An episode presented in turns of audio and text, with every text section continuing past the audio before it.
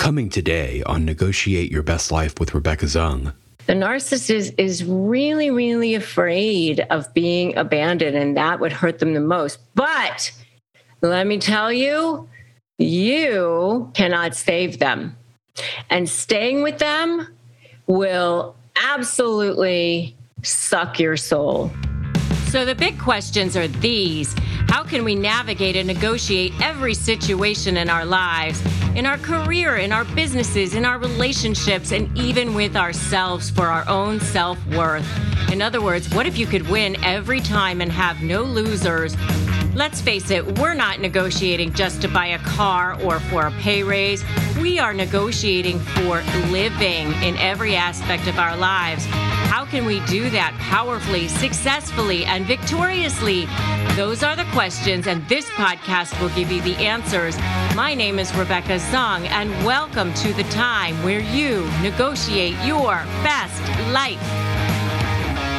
7 tactics to make a narcissist panic and lose control. So by the end of this video, you're going to have 7 of them. So number 1, ignore them, because you know what they want. They want attention. They go fishing for you. They go like this. And they reel you in. You know how they do that? They bait you. They try to trigger you.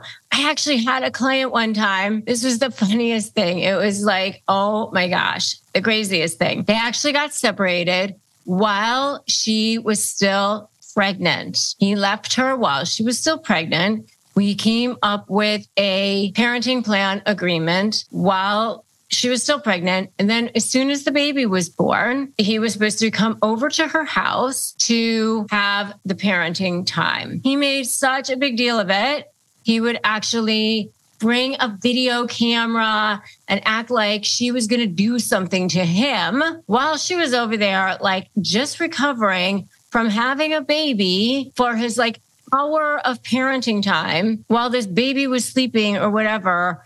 And, you know, setting up this tripod and the whole thing just to, you know, trigger her and try to, you know, get some rise out of her. And she was so annoyed by this. And you know what I told her? I was like, let him, because it's just going to show what a loser he is, right? Just ignore him. So one of the best ways to make a narcissist panic is just to ignore them. And the more that you don't react, the more they will up their game, and it will cause them to do something. They will become unglued. They have a short temper, and it will cause them to do something that they're not supposed to do. Ignore them. That's number 1. Number 2 is criticize them. I know that you probably don't want to have to do that, but another way to make them panic is to maybe just call them out. You know, they have this high threshold for wanting to look good to the world. They want to look good to everybody,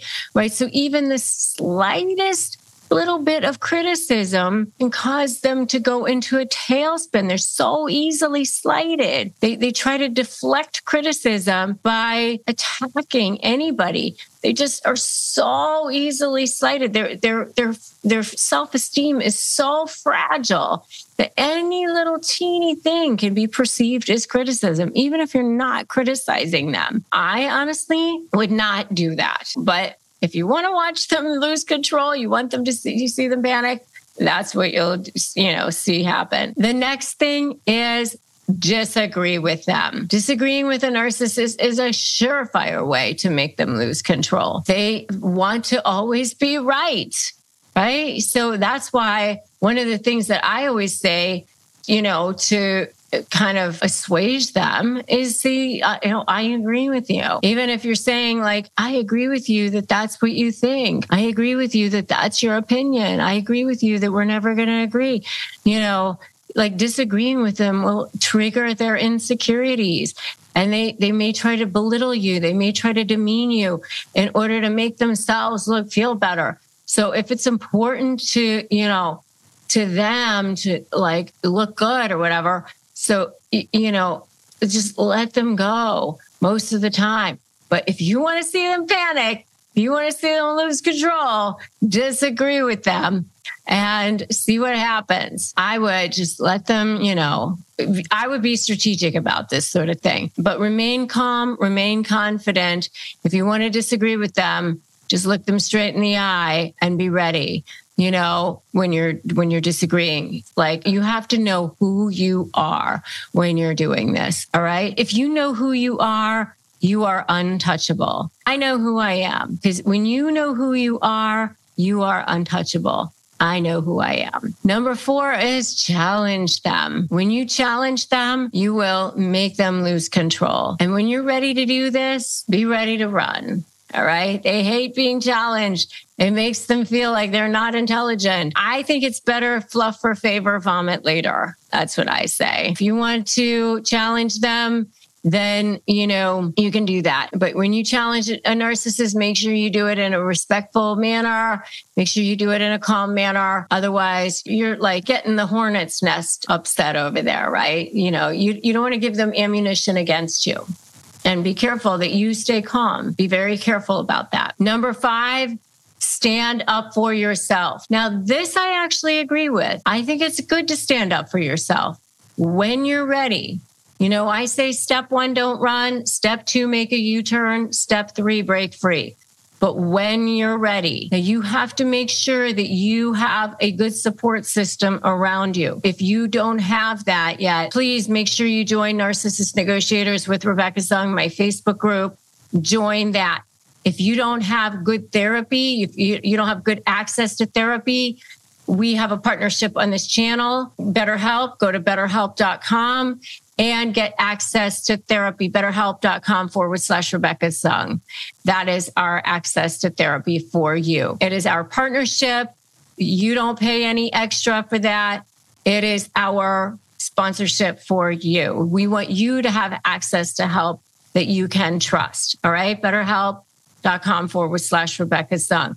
But standing up for yourself is a great way to take control away from a narcissist. Narcissists try to take control from you. They want to put you down. They want to make you feel inferior. And if you are ready to stand up for yourself and not take any more of their crap, it'll show them that you're not going to take any more, that you're not going to be controlled, that they can't bully you into submission. That, I think, is a good thing. That's, a person who knows who they are is their kryptonite, right? Authentic power is always stronger than, their false sense of power. Always stronger. Number 6, again, I definitely agree with. Set boundaries. Set boundaries with them. This is step 1, don't run. Setting boundaries with a narcissist is essential. If you want to maintain any semblance of control in the relationship, narcissists will try to cross your boundaries in order to get what you want. So it's important that you're firm and clear with what you want and not tolerate anything that you don't want from them. Be very, very clear with that. Step 1, don't run. Set boundaries with them. All right? Very, very important. Finally, number 7 is expose them. Now, again, this is part of my SLAY methodology. You want to be very, very strategic about this and how you go about doing this. You don't just go ahead and do this.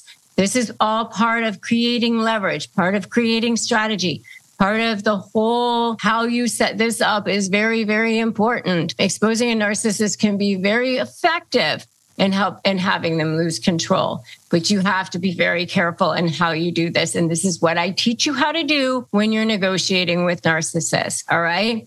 So because what it looks like when a narcissist loses control isn't pretty. Okay, so that narcissist has hurt you so many times. How about you know what hurts the narcissist the most for a change? And this is really important because this really has so much to do with how to powerfully negotiate with narcissists. And this is something that I teach all the time. This is something that I really, really share in my negotiation courses and in my training. So this is the critical piece. And by the way, you need to watch till the end because the ending is going to absolutely shock you. All right. So the one thing they really don't want more than anything is they don't want to be exposed. There's different levels of things for narcissists. They don't want to be exposed, meaning they want to look good at all times. They don't want to be exposed. So one of the main things that could really hurt a narcissist is criticism in front of people they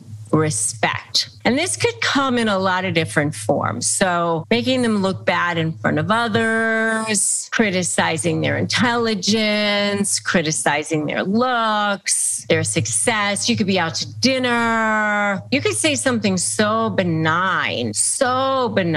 You know, like we were out at a gas station and he wasn't pumping the gas himself or something like that. You know, I don't know. I mean, I'm just totally making something up. This isn't something that ever happened to me in my real life, just so you know. And the husband could like go flipping out over that. I mean, something that you wouldn't even think wouldn't even be a thing. He didn't drink all of his coffee. I mean, anything. And all of a sudden, like that's a huge thing. You just never know what could set them off sometimes because... Sometimes I always joke that narcissists hear tones like dogs hear whistles. I mean, sometimes you could say something to them and they go, oh, you know, you said something to me in a very sarcastic way. And, you know, I didn't say anything, but they hear that as a criticism. Sometimes they take things in a way that's a criticism that's not even a criticism and they're very easily slighted. They don't like that. Sometimes it's just even sharing personal information about them with other people. They perceive to be personal. They don't like that. Sometimes it's having an achievement invalidated. They don't like that. There's a lot of different things, but if they are criticized in front of people in a certain way, they definitely don't like that. And so when you're going to negotiate with them, certainly any kind of potential exposure is going to be a great way to create leverage. In my SLAY methodology, which is strategy, leverage, anticipate, and focusing on you, I talk a lot about how to create that strategy, that leverage. And leverage is oftentimes tied up in that potential exposure because they really don't want to be criticized. They really don't want to be exposed. In my video, How to Make a Narcissist Panic, I talk about how to make a narcissist panic. You can definitely check that out if you'd like. They definitely do not want to be exposed. So that is one thing where you could really hurt that narcissist. Okay. Number one, criticism in front of people they respect. All right. Number two, it could even be more in a private setting, but being ignored or being told no. Any kind of thing where you're ignoring the narcissist. And by the way, this is one of those things, good for the goose, not good for the gander, or, you know, gander, goose, whatever. Who's ghosting all the time? Mm-hmm. Yeah. Narcissists have no problem doing that to you, but definitely can't ignore them. I mean, they will flip out if you ignore them or tell them no, or just any kind of thing where they feel like they're not in control. They don't like that. Or if you tell them they're not good enough or they're worthless or anything like that, of course, they don't like that. And who likes that anyway? I mean, obviously, but they really don't like that. I mean, if you tell somebody who has a strong sense of self that they're not good enough, that they're not worthless or something like that, you know, they might go, okay, whatever. But if you tell a narcissist that, they might get extremely defensive. They may not like that at all. You really don't want to do that sort of thing, even private with a narcissist. They can projection, deflection, especially if they can be abusive or something like that. You really have to be careful about that as well. But okay, so those are the first two. Now I'm going to unveil what I told you is, I think, going to shock some of you. This is not what you normally would think of when it comes to narcissists, but it's true. And I've told you guys many times that the narcissist is this most scared little person on the planet, deep down inside. And so the last one, the thing that scares them the most, the thing that would hurt them the most. Customers are rushing to your store. Do you have a point of sale system you can trust, or is it a real POS? You need Shopify for retail. Shopify POS is your command center for your retail store, from accepting payments to managing inventory. Shopify has everything you need to sell in person. With Shopify, you get a powerhouse selling partner that effortlessly unites your in-person and online sales into one source of truth. Track every sale across your business in one place and know exactly what's in stock. Connect with customers in line and online. Shopify helps you drive your store traffic with plug-and-play tools built for marketing campaigns, from TikTok to Instagram and beyond. Get hardware that fits your business, take payments by smartphone, transform your tablet into a point-of-sale system, or Shopify's POS Go mobile device for a battle-tested solution. Plus, Shopify's award-winning help is there to support your success every step of the way. Do retail right with Shopify. Sign up for a $1 per month trial period at shopify.com/bestlife, all lowercase. Go to shopify.com/bestlife to take your retail business to the next level today. Shopify.com/bestlife. This show is sponsored by BetterHelp. What's the hardest thing for you to take time to do in a day? I know for me, it's anything related to self-care, yet I know it's something I need to do the most. Taking that time to work on my mental health is so important. And that's why I know so many years ago that therapy was one of the best decisions of my life. It's truly been a game changer for me. So if you're thinking of starting therapy, I seriously encourage you to try BetterHelp. It's entirely online. It's designed to be convenient. It's flexible, and it's suited to your schedule. All you have to do is fill out a brief questionnaire. You get matched with a therapist that's perfect for you, and you can switch at any time for no additional charge. Learn to make time for what makes you happy with BetterHelp. Just visit BetterHelp.com/negotiate today to get 10% off your first month. That's BetterHelp, HELP.com/negotiate. Number 3 is being abandoned. Yep.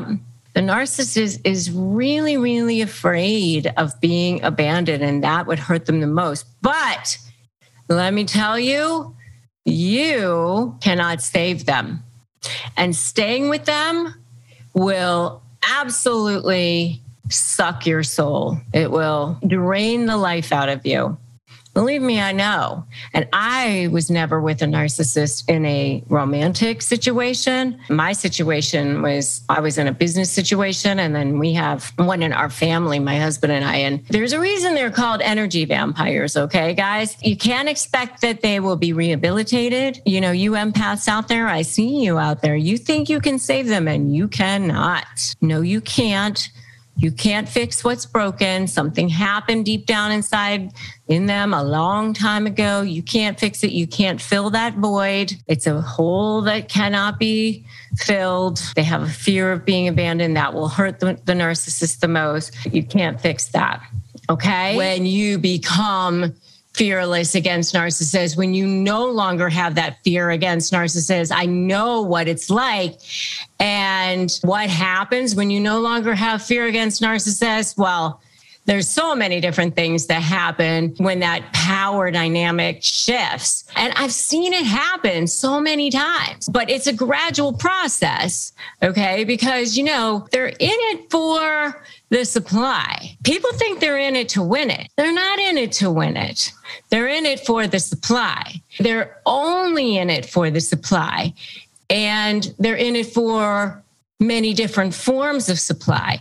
And one of the things that I have to explain to people a lot of times is that when you go into the discard phase of the relationship, they really actually shift the form of supply that they've been getting from you. Okay, so you understand, right, that there have been the different phases of the relationship. They start off with the whole love bombing thing, you know, that charm, which is all really just to get that supply out of you in the first place. They want to get as quickly as possible to the next phase so that they can start getting the supply out of you as fast as possible. And so as fast as possible, they want to get to the next phase, which is the devalue phase. But it's really more to start exerting control over you, because they want to start showing you that they're powerful. And they want to start letting you know that they're in control of you. How they do that is devaluing you in some ways and letting you know that you are under their thumb.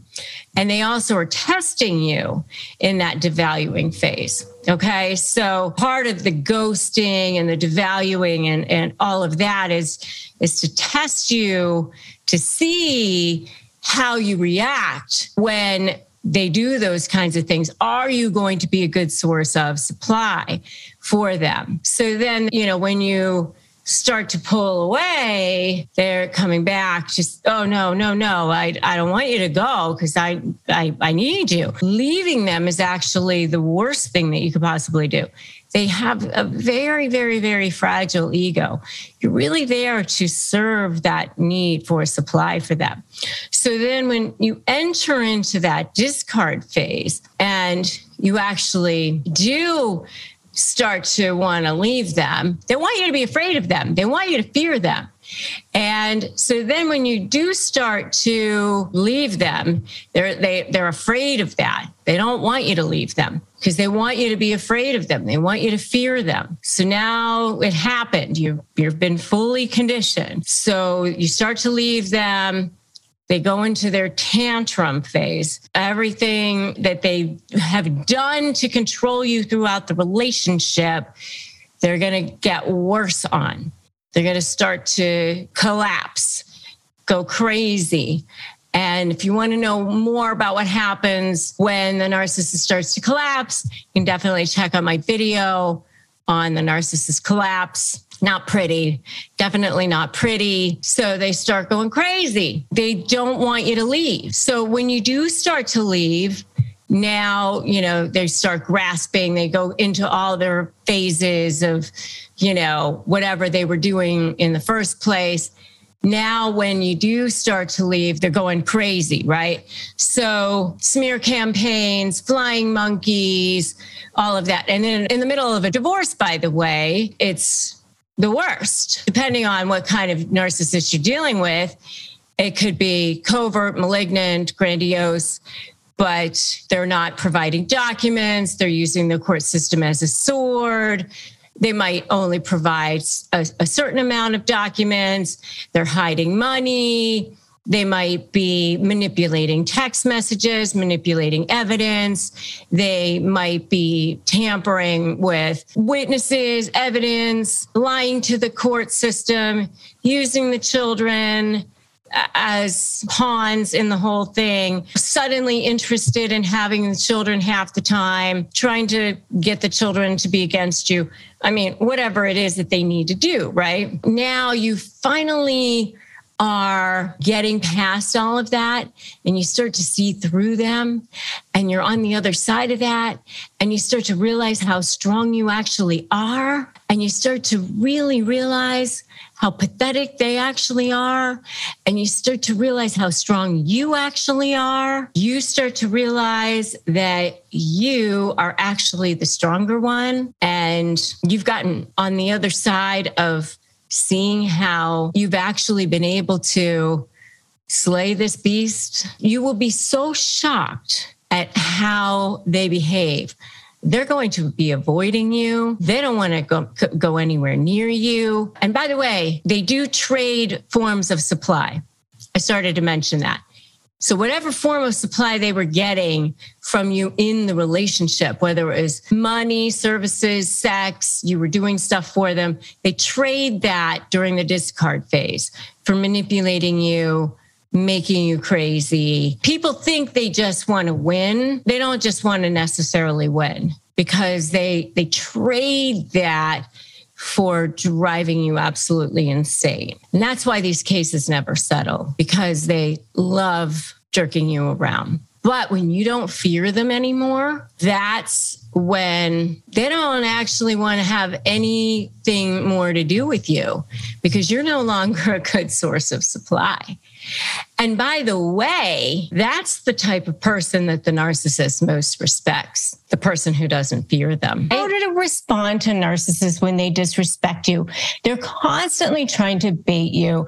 They're constantly trying to get you emotionally riled up, and they know exactly what to say. You know, a lot of times you've been in a romantic relationship with them, and so they know you. They know exactly what to say, and they constantly disrespect you. It's so, so hard when they're constantly disrespecting you and you're wondering, how can you respond to them? And first of all, why do they constantly disrespect you? Well, they do it because they don't respect themselves. They hate themselves. Remember that people treat other people in a way that is a direct reflection of the way they feel about themselves. Think about that. So you can't take things personally. And I've often said that one of my favorite books is The Four Agreements, which is a super easy read, by the way. If you haven't ever read it, you can read it in an afternoon. And it's 4 agreements that you keep with yourself. And one of the agreements is that you never take anything personally, because the fact that people treat people the way they feel about themselves. You know, people feel good about themselves, they treat people well. People feel poorly about themselves, they treat people poorly. And so how they treat people poorly, they treat people, you know, like crap, because when they do that, and they build themselves up. When they get that emotional reaction out of you, it gives them a high. It gives them a feeling of value. And so it gives them that supply. It gives them that hit. It's their drug. It's their food. It's their lifeblood. It's their oxygen. And they need an endless amount of it. It's really, really hard. I say when you're getting out of a relationship with a narcissist, you have to kind of start to pivot. You got to turn. You got to turn it all around, shift that dynamic, that power switch. And it doesn't happen overnight, because if you've been in a relationship with a narcissist long term, then it's baby steps. They've been conditioning you. And so you can't just go, okay, I'm going to switch it around. So I say, step 1, don't run. Step 2, make a U-turn. Step 3, break free. You're switching that dynamic. And then you can, you know, apply my SLAY methodology. If you're negotiating with them, strategy, leverage, anticipate, focus on you. But you can start by step 1. Step 1 is don't run. You put boundaries into place. So what's the first step? You just put some boundaries into place. One of the first phrases I love to use when narcissists are disrespecting you, or you're trying to just get them to be dispelled, to just kind of dissipate them a little bit, dissipate their anger. I love to use the phrase, I agree with you. You have to be careful, because if they're saying things like you're a horrible mother, or you're a terrible dad, or you're a deadbeat or something, you know, you got to be careful, because you don't want to say something that's they're going to end up using it against you in court or something. You make sure that you use it in this way. I agree with you that that's what you think, you know, so they're disrespecting you. You need to get out of it. You just want to calm them down. You just want to get yourself out of there. So I use terms like I agree with you, because they hear I agree and you're not agreeing to anything. The second one I like to use is I can see that you are upset. And I love phrases like this, because you are actually now starting to remove yourself from the situation and starting to observe it as if you are a third party. That way you can start to see them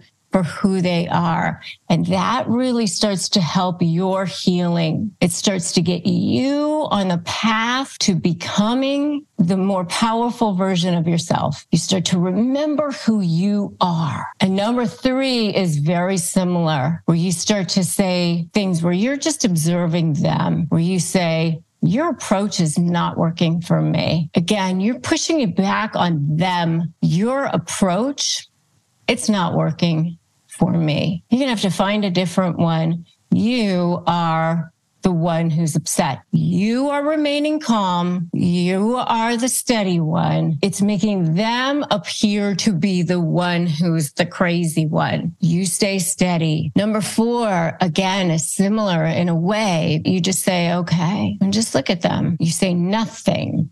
You don't take their bait. You just observe. Or you could just look at them like this. It's sort of like an okay, but like that. Number five, you want to engage me in conversation? You will have to remain calm, factual, and non-emotional. You're looking at them and you're saying, hey there, buddy boy or young lady or whoever it is that you're talking to. You don't have to say it like that, but you're just basically, that's your attitude. You want to engage me in conversation? You will have to remain calm, factual, and non-emotional. You just stand there. And you are the one who is calm, factual, and non-emotional. Number six, I know that you are hurt. You can say, I know that you're angry. I know that you're upset, or whatever words you want to use, however it is that you want to describe them. But that is not a valid reason for being disrespectful. So you can look at them. You can observe whatever emotion it is that you're observing, right? So they're disrespecting you. So you can observe their emotion. Again, you observing, you remaining calm. You're looking at them like as if they're a toddler having a tantrum on the floor. Number seven, if they're just completely and utterly disrespectful, or say something that is completely and utterly like personal or just ridiculous, you can just say, I'm choosing not to respond to that. That's number seven. Number eight, I'm going to have to ask you to respect my boundaries, especially if you have set down boundaries. You've already said, I don't want you to email me at this address, or I don't want you to use this form of communication, or whatever it is that is a boundary that they've decided to cross. And that's a disrespect to you. I'm going to have to ask you to respect my boundaries, because they will totally disrespect your boundaries. The next one is, I hear you, not saying anything. You're watching them, you're looking at them and letting them have their tantrum. Just like you're watching the toddler having the tantrum on the floor. You didn't say anything. A lot of times just by saying, I hear you, they got heard, and that's what they wanted. The last one is, if we are going to continue to communicate, I'm going to have to ask you to speak to me, or write to me, or communicate with me, whatever it is, however it is that you're communicating at that moment, in a way that is respectful. You know, if you are talking, you obviously are saying, speak to me, if you're having a text message, or if you're having an email, whatever it is. But if we're going to continue to communicate, it's going to have to be respectful. And then if they don't continue to communicate in a way that is respectful, you have every right to not continue the communication at that time. You do not have to stand there and be disrespected. You don't. And, you know, I've been in situations with other lawyers. I've been in situations where I've had to take it. I mean, especially, you know, with other male lawyers or whatever. And I've straight up said, I'm not standing here having this conversation with you. We can either wait until you're ready to have a conversation with me when you can be respectful, or we can take it up with the judge or an ethics committee if we have to. Sometimes you have to stand in your power, even when you're a professional. professional. I'm telling you that you don't have to do this regardless of who they are, even if it's a family member. And you have to find what's right for you. You have to find what's right for your own mental health and your own sake and your own sanity and your own soul. I know that it's hard, but life is hard. These are the teaching times that we are in earth school as a soul. And, I'm telling you that if you don't learn this lesson, the lesson will continue to present itself to you. I've learned the hard way, but you can do this. You can do this with help, and you can do this with support, with the support of people around you. You can definitely do hard things. That's for sure. I have a private Facebook group, a support system, which you are absolutely welcome to join. It's Narcissist Negotiators with Rebecca Zung. I also do have a sponsor on this channel. If you need access to therapy, I have an online sponsor, which is BetterHelp, which you can go to betterhelp.com/Rebecca Zung to access that. And we receive commissions on that. It doesn't cost you any extra. We just want you to have access to resources that we trust. Okay. 5 weaknesses that every single narcissist has. And I want to reveal those to you because they don't want you to know about it. Narcissists are actually way more afraid of you than you are of them. That's the not so secret secret. They are so afraid that you're going to find this out. I always say it's like the Wizard of Oz, that it's like that scared little man behind the curtain, and they have this big, huge thing that they're trying to put in front of everybody and make sure that everybody looks at that. But they're actually hiding this shriveled little thing. They don't want anybody to ever see that. And that is really what's going on. That's really what's going on. So in this video, I'm going to give you 5 fears that they have that they don't ever want people to be revealing. They never want revealed. All right. Americans spend an average of 90% of their time indoors and take 20,000 breaths a day. And according to the EPA, indoor air is 2 to 5 times more polluted than outdoor air, and in some cases up to 100 times more polluted. And data shows that air pollution is responsible for up to 7 million premature deaths globally. I know for myself, my family has struggled with asthma, and so clean air is so important to us. And that's why having a good air purifier is so important to us. So what's the solution? Introducing an air purifier that has captured the attention of media outlets such as CNN, Money, ABC, and more, which is Air Doctor, which filters out 99% of air contaminants such as pollen, pet dander, dust mites, mold, and all sorts of things. And it even features a whisper jet fan, which is quieter than all sorts of air purifiers. Air Doctor also comes with a 30-day money-back guarantee. So if you don't love it, just send it back for a refund minus shipping. Head to airdoctorpro.com and use the promo code YourBestLife. And depending on the model, you'll receive up to 39% off or up to $300 off. Exclusive to podcast customers, you will also receive a free 3-year warranty on any unit, which is an additional $84 value.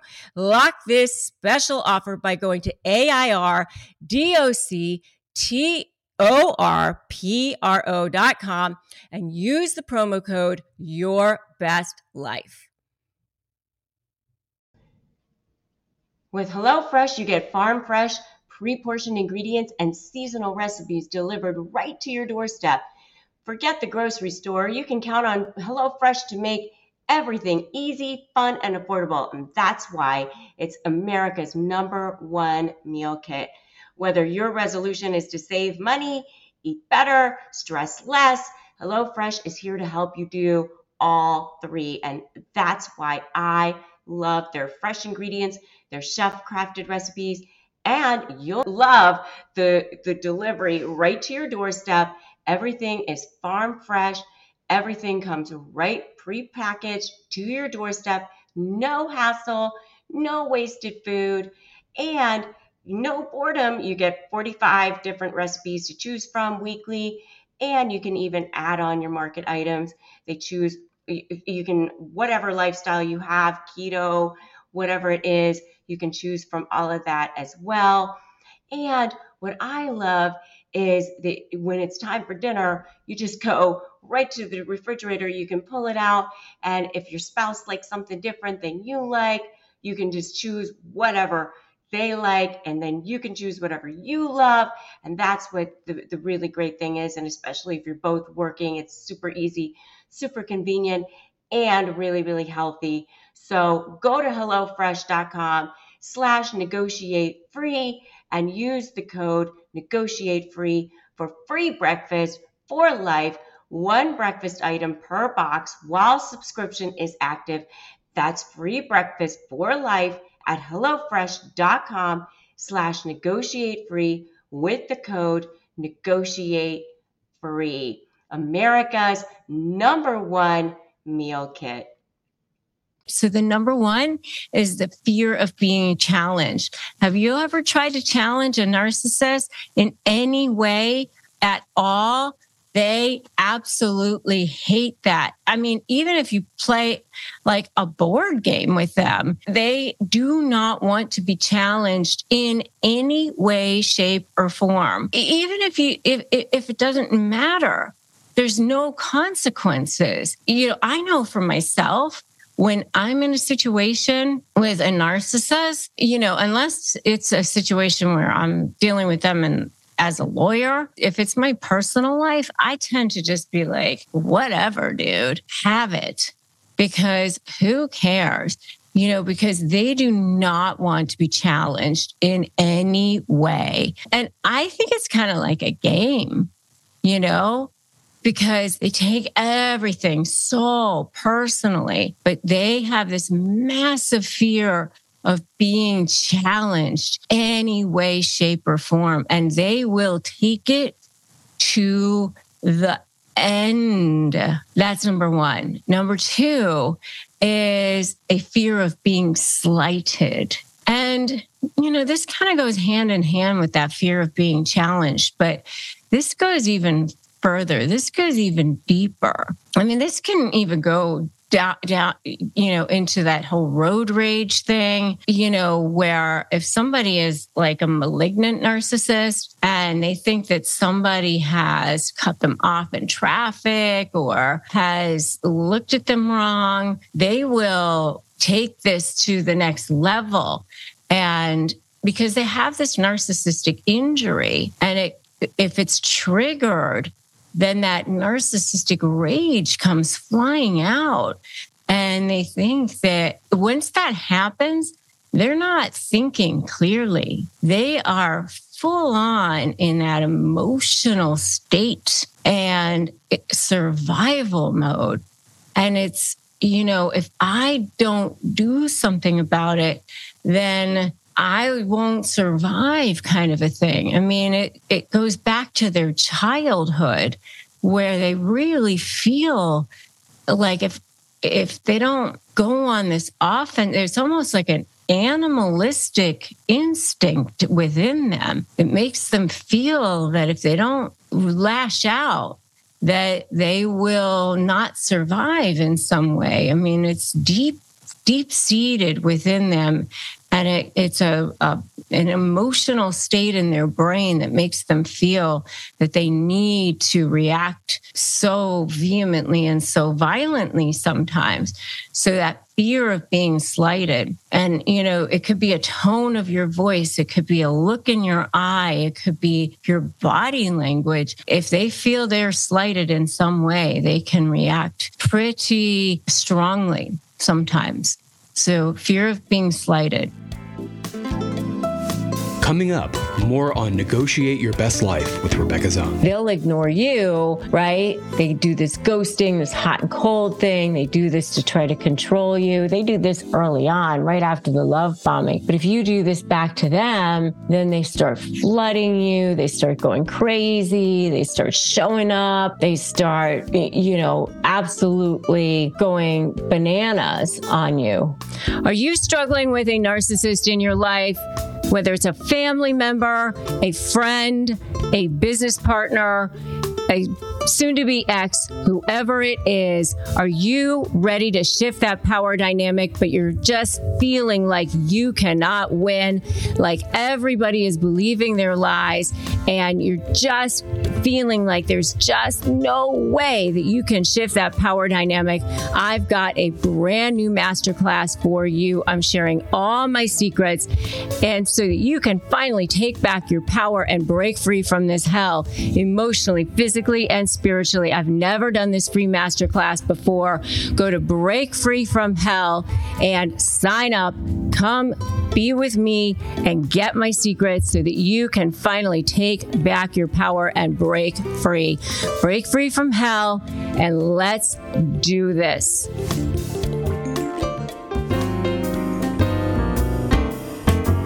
Take a listen to our archive, where you can listen to more episodes that show you the path to how to negotiate your best life. Your view of your future is going to change. So like even me right now, I might think about what's most exciting for me, where I want to be.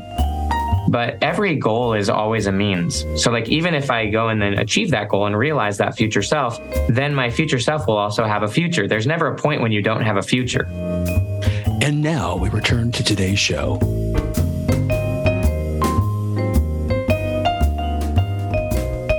Number 3 is fear of being abandoned. And, you know, this is an interesting one because they will oftentimes start discarding you. They will oftentimes say, you can leave anytime. I don't care. I don't want you. If it's a business or personal relationship, they could treat you so poorly, ghost you, not talk to you for days at a time. I find this whole thing so ironic, so paradoxical, because you think, why in the world would anyone want to stay in a relationship that is so toxic, so horrible, when somebody has treated you so badly, and yet they have this massive fear of being abandoned, you know, where you don't want, why would you want to stay in a relationship like that? But then you end up wanting to often stay because you end up having these massive highs, these massive lows, and you become so trauma bonded to them a lot of times. I know, but you don't want to have fear. You don't want to have that fear of leaving. You know, you want to end up becoming powerful against them. So no more fear, no more fear for you. You know, you can do this. You can do this. And I want you to put that in the comments right now. I can do this. I can do this, because you can. You can turn this ship around. You can start to turn this power dynamic around. I can help you. If you need phrases for disarming narcissists, I have phrases to help you do that. Go to disarmthenarc.com and grab my free phrases for disarming narcissists at disarmthenarc.com, and use those for emails, for text messages, for talking to them, for communicating with them. It's a great place for you to start, disarmthenarc.com. And know that you don't need to have fear, all right? So number 4 is fear of being alone. They hate being alone. Have you ever noticed that?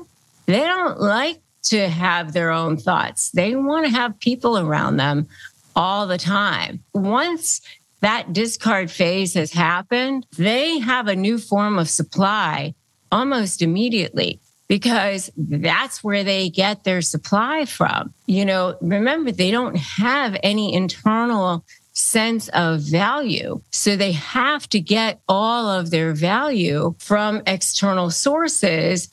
And what does that mean? It's from other people generally. I mean, yeah, they can get it from those big houses or money or whatever, but none of that matters unless somebody's noticing it, right? So money is great, prestige is great, but somebody has to be seeing it to notice it. So they've got to have people around them. So fear of being alone is a big, big part of that. So number 4 is fear of being alone. Number 5 is the biggie, the big, massive one. And this is where, when you go to negotiate with a narcissist, this is how you create leverage. This is it. And in my SLAY program, this is what I teach. And that is that they have a massive fear of being alone. Massive fear of being alone, fear of being exposed, fear of being exposed for who they are. This is what you definitely can build your leverage on. Massive fear of being exposed. Their top shelf supply is how they look to the world. And that's how you build your leverage. Remember, SLAY stands for strategy, leverage, anticipate, and stay two steps ahead of them and focus on you and you being on the offensive and then your mindset. And so L is leverage. How do you build that leverage? It is around how they look to the world and you not being jerked around anymore, right? So how do you do that? You find a form of supply that's more important for them to keep than the supply that they get from jerking you around, and then threaten that form of supply. And the way that you can build that is figuring out what it is that it is their fear of being exposed. Remember, they don't want to be exposed. So that's their biggest fear. Number 5, fear of being exposed. Okay, 3 small words that greatly threaten narcissists. They don't want to hear these words. They're tiny words, but they are huge when it comes to narcissists. So the very first one is, of course, the one that they don't want to hear because they want to have control over you at all times, right? I mean, remember what I've said all the time, that narcissists are way more afraid of you than you are of them. And why is that? Because they want to have their world. They don't want their territory to be threatened.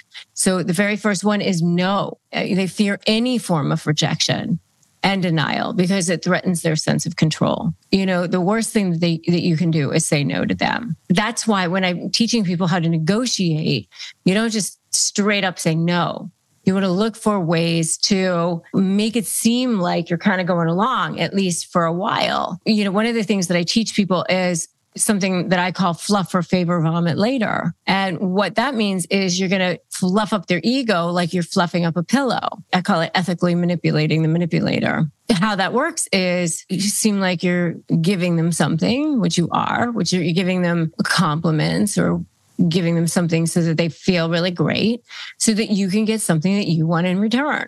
If you want QuickBooks done or something like that, you say, hey, can you get the QuickBooks done? You're so much smarter. You're so much better at it. It'll get done so much faster if you do it than if I would do it. I barely even know what I'm doing on it. I don't know, whatever you want to say. But you can't say it with any sort of tone, or you can't be sarcastic about it. You can't say, I'm good at it too, or anything like that, because they don't want to hear anything good about you. You have to say something good about them because they want to hear good things about themselves. So that's why you if you say no and you're rejecting them, they hate that. That's just one of the things that, they don't want to hear. So trying to not straight up say no, because, they're going to want to push right back against you. It greatly threatens them. So that's number 1. The second thing that they absolutely hate is growth. That's why they don't want to go to a therapist. That's why they don't want to go to marriage counseling. And they don't want change. They don't want development. They don't want to have to do any kind of self-exploration. They don't want to have to be looking at anything that's going to challenging their core beliefs about who they are, and they don't want to have to be held accountable for anything, anything that's going to shine the light on them, where they're going to have to take responsibility for anything, is a terrible situation for them. They don't want to have to be looking at growth programs or anything. They want to stay in this false self situation. They like that. That's comfortable for them because they don't want to have to look at this scared little self inside. They've spent a lot of years keeping that held deep in, and anything that challenges that is not going to be good. So they don't like the word no, and they don't want to hear anything about growth. Both things are extremely threatening for them. you know that this is true so far. It'll start to bring on the narcissist collapse. If you want to see more about what happens when a narcissist starts to collapse, I have a whole video on that topic, which you can definitely check out. The next thing that they don't like to see at all are the one thing that I'm definitely going to recommend that you do, and that is create boundaries. And this is something you have to do in order to start your own healing process. Again, they want to maintain their sense of control over you, but you have to create boundaries in order to start the process. So I say step one, don't run. Step two, make a U-turn. Step three, break free. And in step one, to start the process of your own healing, to get away from them, to start that process of not having so much toxicity in your life, you need to have some sort of boundary. And the very first boundary that you can create might just be, you know, you don't get to talk to me in a certain way. You don't get to talk to me in a way that's disrespectful. And you can even say, you know, something like, I'm not okay with you speaking to me in this way. And by the way, I have phrases for disarming narcissists, which you can get at disarmthenarc.com. So just go to disarmthenarc.com and get them. Disarmthenarc.com, phrases for disarming narcissists. And make sure that you also have a form of support around you. So go to my free private Facebook group. You can join that, Narcissist Negotiators with Rebecca Zung. Make sure you join my free private Facebook group. If you don't have therapy, I have a sponsor on this channel, which I highly recommend that you definitely get some sort of therapy. And so I have an online sponsor, which is BetterHelp.com. And so you can BetterHelp.com/Rebecca Zung to access that. Any kind of therapy that works for you and that you feel is working for you is going to be best. But BetterHelp.com/Rebecca Zung is another way that you can do that. We receive commissions on that. It doesn't cost you any extra. So those are the three small words that greatly threaten narcissists: no, growth, and boundaries. Small words, big threaten. Don't put yourself into any sort of harm's way. Again, like I said, do things in a smart way. Does Monday at the office feel like a storm? Not with Microsoft CoPilot. That feeling when CoPilot gets everyone up to speed instantly? It's sunny again. When CoPilot simplifies complex data so your teams can act, that sun's shining on a beach. And when CoPilot uncovers hidden insights, you're on that beach with your people, and you find buried treasure. That's Microsoft CoPilot. Learn more at Microsoft.com/AI for all. Did you know that they're now saying that it's up to 15% of the population are narcissistic? And if each one of those people emotionally abuses just 3 people in their lifetimes, that ends up to being 158 million Americans, or 3.4 billion people on the planet. That's nearly half of everybody. And that's probably a low number, right? So they're driving the rest of us crazy. So what actually drives narcissists crazy? And by the way, if you haven't subscribed to this channel and you want to do that now, I suggest you do that. Subscribe, hit that notification bell. I do upload brand new videos every single day. And by the way, if you want a freebie, 15 free key phrases to disarm narcissists, something that I've personally drafted to help my own clients be able to respond to those crazy text messages, those crazy emails. You want to be able to craft something to be able to communicate with narcissists in a powerful way. Go to disarmthenarc.com, disarmthenarc.com. It's totally free. Grab that for you. Okay, 4 issues that drive narcissists crazy. Number 1 is being ignored. They hate being ignored more than anything. Okay. So, and by the way, I'm working my way up to number 1. And the number 1 thing when I get to it is going to be your best leverage when you are negotiating with them. So you want to stay and watch till the number 1 thing that drives a narcissist crazy. So the first thing I'm going to tell you is being ignored. They hate being ignored, of course, because, you know, they thrive on attention. That's their supply. That's their food. That's their oxygen, right? They need that constant validation from others. When they're being ignored, it feels like a personal attack on them. And so they can get angry. They can become withdrawn. You know, by the way, they'll ignore you, right? They do this ghosting, this hot and cold thing. They do this to try to control you. They do this early on, right after the love bombing. But if you do this back to them, then they start flooding you. They start going crazy. They start showing up. They start, you know, absolutely going bananas on you, right? They may even start showing up wherever you are, right? So they really, really hate being ignored for sure. The next thing that they really, really hate is being criticized. Even if you're not criticizing them at all, like you just say, oh, you know, are those new shorts or something like that? I mean, it's not even like a criticism. You're just asking a question. They see something sometimes as a slight, you know, even if it's just a certain tone that you use sometimes, you know, like you don't even have a tone. They hear tone. I always say narcissists hear tones like dogs hear whistles. Anything that they see as a perceived slight, they will absolutely go crazy.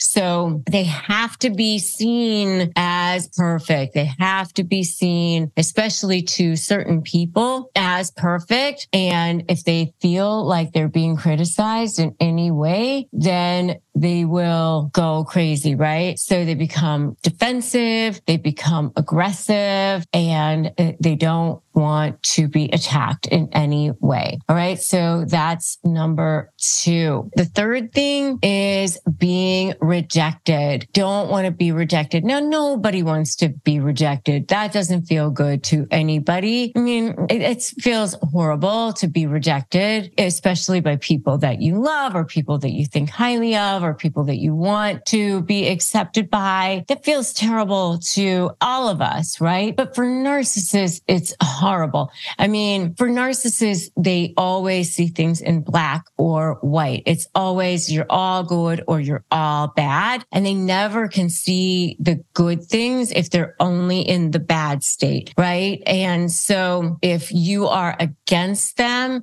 if you're not for them, then you become public enemy number one, and they have to take you down. They have to seek revenge. You know, they have to make you look bad before you can make them look bad, because they're afraid that you have information about them. They're afraid that you might expose them. You know, they become obsessed with all of that, right? And it's a huge trigger for them. And so, you know, you have to stay away from all of that. All right. So I'm making my way to the fourth and last thing that really drives a narcissist crazy. Have you guessed what it is? Do you know what it is? I'm telling you right now what it is. Ready? It's being exposed. Being exposed is the absolute worst thing for a narcissist. Being exposed, and that's where your leverage lies. Being exposed, especially being exposed to people that they think highly of, people that they admire, people that they respect, their best form of supply. That is the absolute holy grail for them. That is the absolute worst possible thing that could happen to them.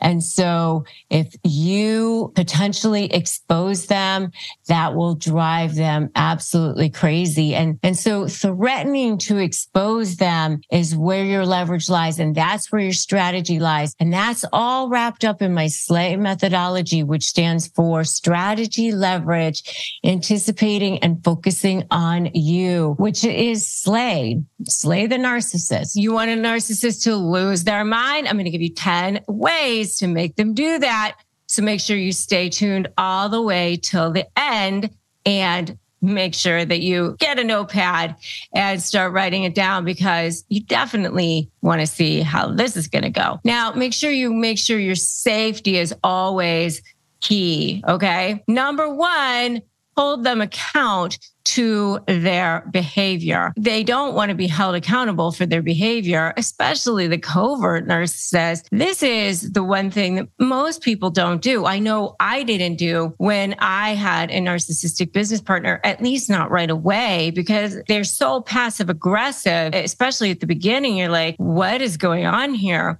I know for me, I didn't speak up quickly enough. And so that's how they start conditioning you at the beginning. You know, so for me, I know the narcissistic business partner that I had would like promise to do things and then not do them. And I would be like, should I say something? Should I not? If you hold them to account to their behavior every single time, and I'm telling you this as an attorney, you cannot let them get away with anything. So if they were supposed to have discovery in on a certain date, you need to file that motion right away. Hold them account to their behavior. You know, if they show up someplace after they said they were sick, go right up to them and say, I thought you weren't feeling well. They're not used to people saying things directly to them. Hold them account for their behavior. That's number one. Number two is stop giving them primary supply. They will lose their minds. You know, diamond level supply is what they love. So they love you to feed their ego. They love you to make them feel like they're amazing. Whatever it is that is that primary source of supply that they're getting from you. If you cut off that primary source of supply, they will lose their minds. That being said, I will say to you, sometimes you want to continue to give them a certain source of supply if it is something that you're doing strategically. So I have this one particular strategy that I call fluff for favor, vomit later, where, you know, you're kind of ethically manipulating the manipulator, where you give them something and in return, you know, you're getting something that you want. So for example, you might say, can you handle doing the QuickBooks this month? You're so much better at it than I am, and it will be done so much more efficiently than if I did it. You want to make sure that there's no sarcasm in there or anything like that, but you're giving them something to stroke that ego, something that they love. Stop giving them primary supply if all you're doing is giving them supply just to give them supply.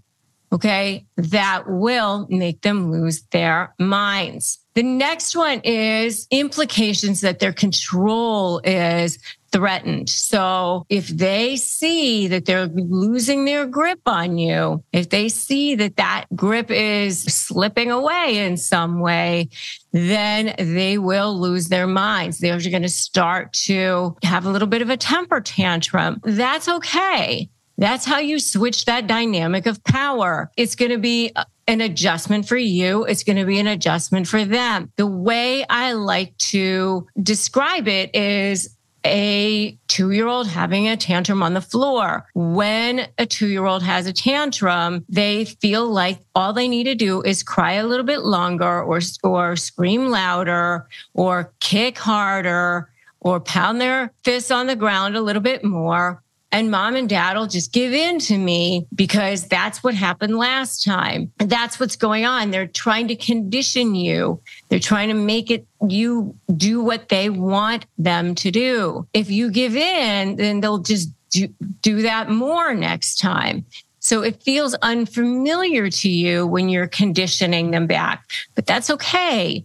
You'll be okay and they'll be okay. Remember, they'll be the worst right before they're ready to give up. The next one is they will lose their mind if you leave them or abandon them, even if they have said they want to leave you or go ahead and leave me or we're not right for each other, or we need to be done or anything like that, because it's that push-pull thing that leave me, I hate you, don't leave me, I hate you, don't leave me. They don't want you to actually leave them. They want you to prove how much you love them. They want you to, or they want you to feel manipulated. They enjoy messing with your feelings. That is part of the game for them. So if you actually leave them, if you actually abandon them, they will lose their minds. And if any of this is resonating with you, go ahead and put yes in the comments. And by the way, I have other videos on the narcissistic relationship, the love bombing, the devaluing, and the discard phases, which you definitely should check out if you haven't seen those before. The next one is standing up for yourself, especially if you haven't stood up for yourself in the past. They won't like it. They will lose their minds. That's another thing that will start to upset them. But again, baby steps. You're taking that switch. You're switching that dynamic of power. You're course correcting. It's not going to feel comfortable to do it all overnight, but you can do it. You can turn it around. I say step one, don't run. Step two, make a U-turn. Step three, break free. You can turn it around. The next thing that will make them go crazy is ignoring attempts to manipulate you. If you ignore those attempts to manipulate you, and you just start going gray rock, which is what you're doing. You're like a gray rock, it's just boring. Then it will make them go crazy because they want to go fishing. They want to reel you in. And if you stay above that fray, then it will drive them absolutely crazy. The next one is keeping secrets from them.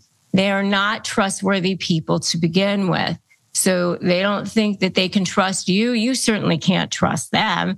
That's why they don't feel like they can trust you, because they're not trustworthy. Whatever they're doing behind your back ain't good. So they just assume everybody's like that.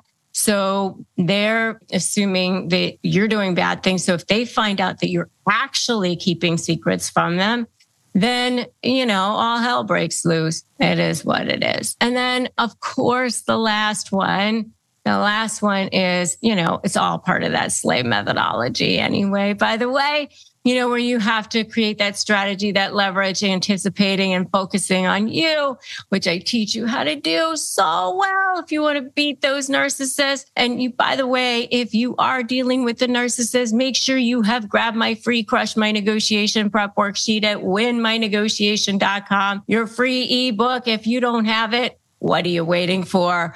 All right. So make sure you get that. So number 10, threaten to expose them, of course, but make sure you do it within the power of the SLAY methodology, because if you don't do it the right way, it could be dangerous. All right. You really want to make sure that they're highly motivated and you are doing it the safe way, the strategic way, the tactical way. So why am I talking about quantum law and karma and all of these things when I am a lawyer?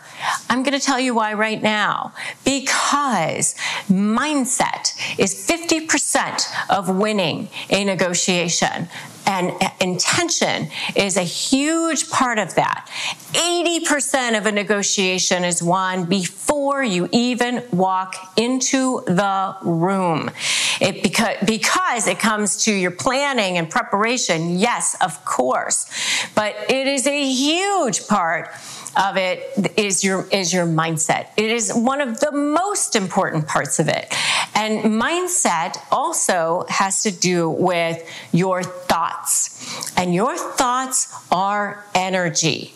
And what quantum law says is that whatever energy you're putting out there, that's the energy that you're going to get. Like attracts like. It's just physics. Okay. And so when you are like forming a thought in your mind and you're placing that thought out into the world, you are basically placing an order to the universe. And you're saying to the universe, this is what I want to have happen. This is how I want it to go.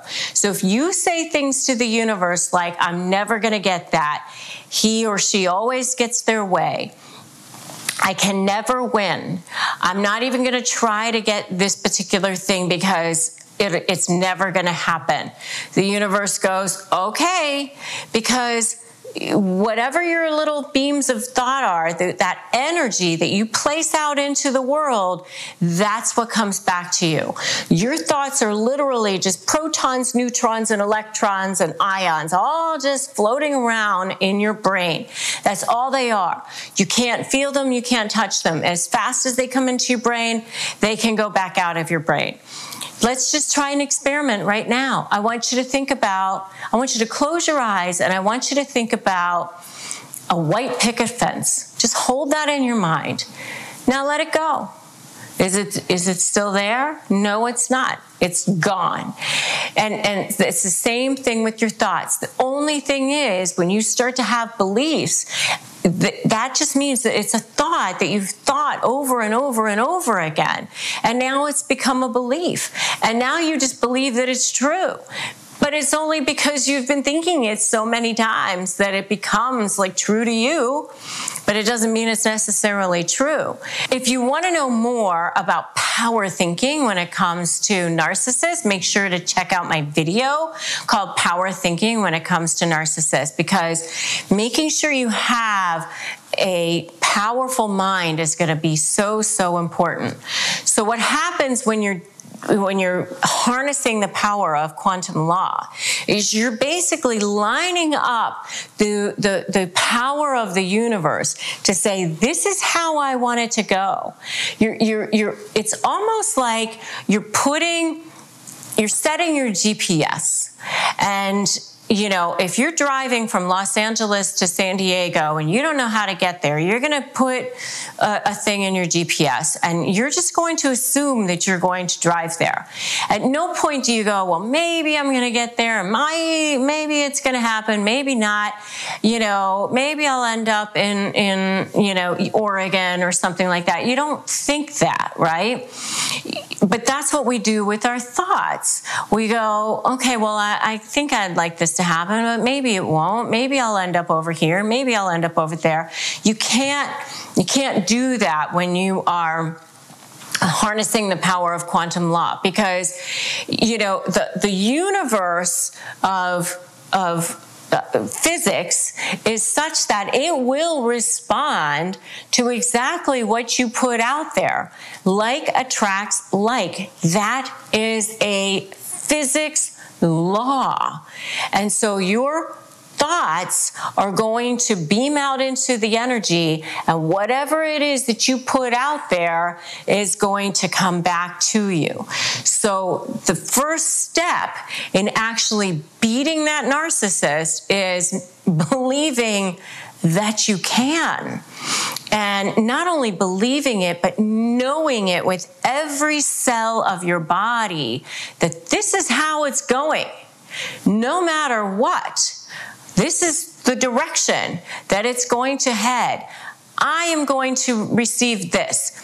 I am going to let them know that I am more powerful.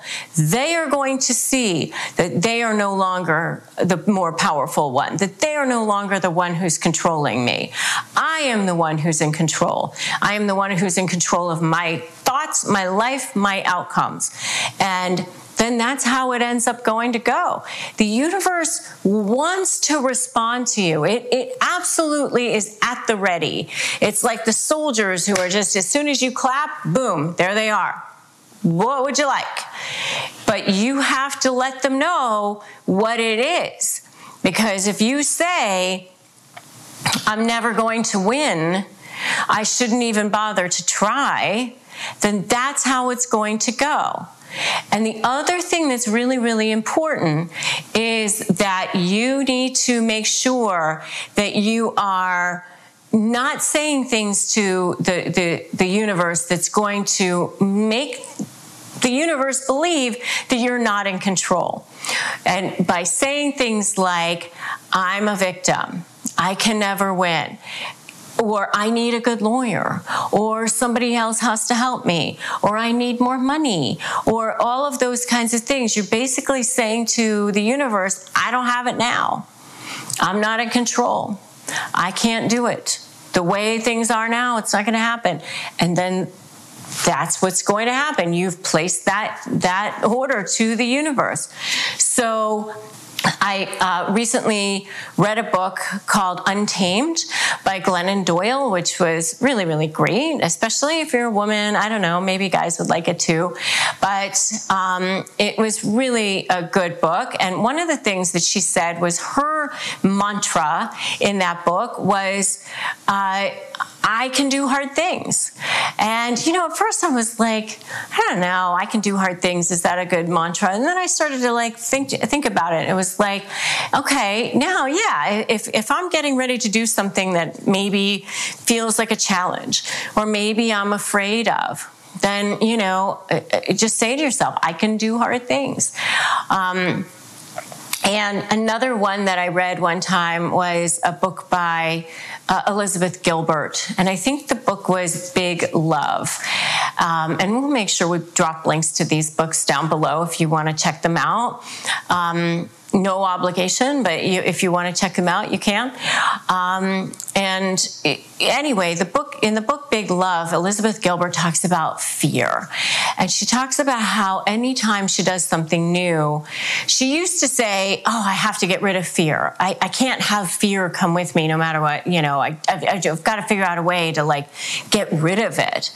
Well, but the truth is that none of us ever completely figure out a way to operate into a new world or a new thing without any fear whatsoever. The courage is doing it in the face of fear, right? Like the cowardly lion in The Wizard of Oz. And so what Elizabeth Gilbert says in that book is that she has learned to go, okay, and like have a conversation with fear and say, all right, fear, we're going on a trip, we're doing this thing, and we're going to get in the car. And, you know, I understand that you're going to have to come along. I would like for you not to come along, but I understand that you're coming along against my wishes. So, okay, fine, fear, you get to come. But you definitely do not get to drive. You have to sit in the back seat. I'm driving. You don't get to drive. You don't get to navigate. You definitely do not even get to touch the radio. You don't get to play the songs. You just have to sit there and shut up while I'm doing this thing and I'm driving. So fear, you're coming, but I'm driving. And I thought that was a beautiful, beautiful analogy. So if you want to use quantum law to beat that narcissist, the thing you have to do is start with your thoughts. Start like pinging into the universe. Remember, like attracts like. So what you ping out pings right back to you. It's like a boomerang.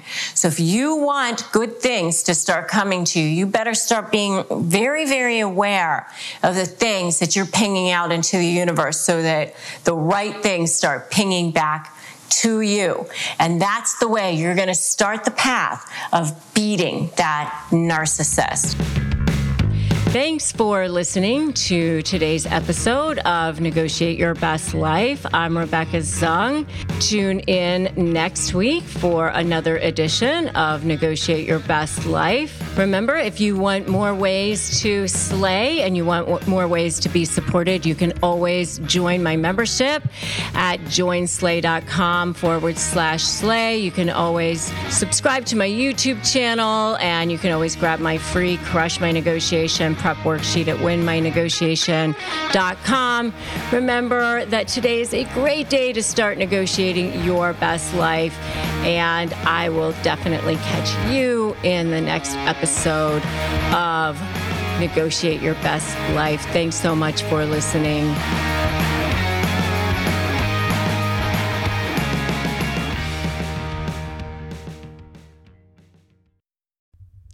Hey, Slayers, I'm here to tell you about a new podcast I'm excited about, Creating Confidence, hosted by Heather Monahan, a part of the Yap Media Network.